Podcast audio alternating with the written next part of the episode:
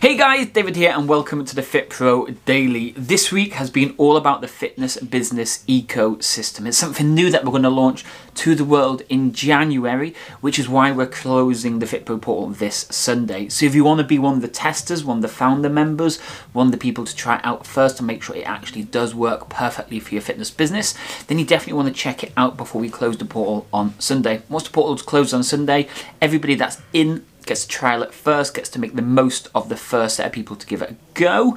But today we're going to talk about set three or stage three of uh, the ecosystem. If you're brand new to the YouTube channel, don't forget you can always subscribe by clicking that big red button below. That way you'll never miss any of these previous episodes just here.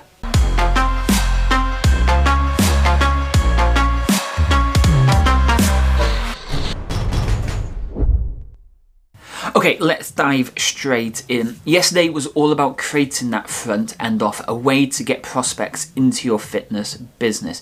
It was an offer that got them excited to want to join and not something that was kind of pushing them away because you were scared it was going to be too much of a long term commitment or something that was unexpected okay? So we'd mapped out this program. We'd created the onboarding process to the program. So we'd hopefully know what's going to happen at each stage of when they join all the way through until they finish this front end program. Now we've created it step three is all about telling the world all about it. And this is done in a number of ways. The first thing we're going to start off is with facebook ads. This is the most popular one, this is the easiest one, and this is the one where you can know if you put £5 down, you're going to get this amount of leads, or if you spend £50 on ads in total, you're going to get this amount of sales. So the first place we need to consider is running Facebook ads.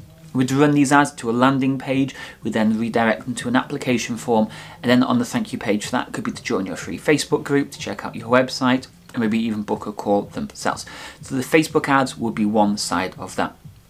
Next we have the emails, okay? So you've got their details from their Facebook ads. Now we need to be sending emails. These could be emails for the first five days once they initially apply, but then we're also going to be sending weekly newsletters, keeping them updated on things that is going on in your gym, things about how your clients have been getting on, maybe updates about stuff that you have going on in your community, and the offers again to come back and do that front end offer. So we start with Facebook ads, we've got your email newsletter, we move on to social media next. Now with social media, we want to be posting at least twice a day with a range of different posts from success stories to behind the scenes of what happened in your fitness business to action shots to videos to uh, long form posts to super short form posts and all have a purpose with a simple call to action.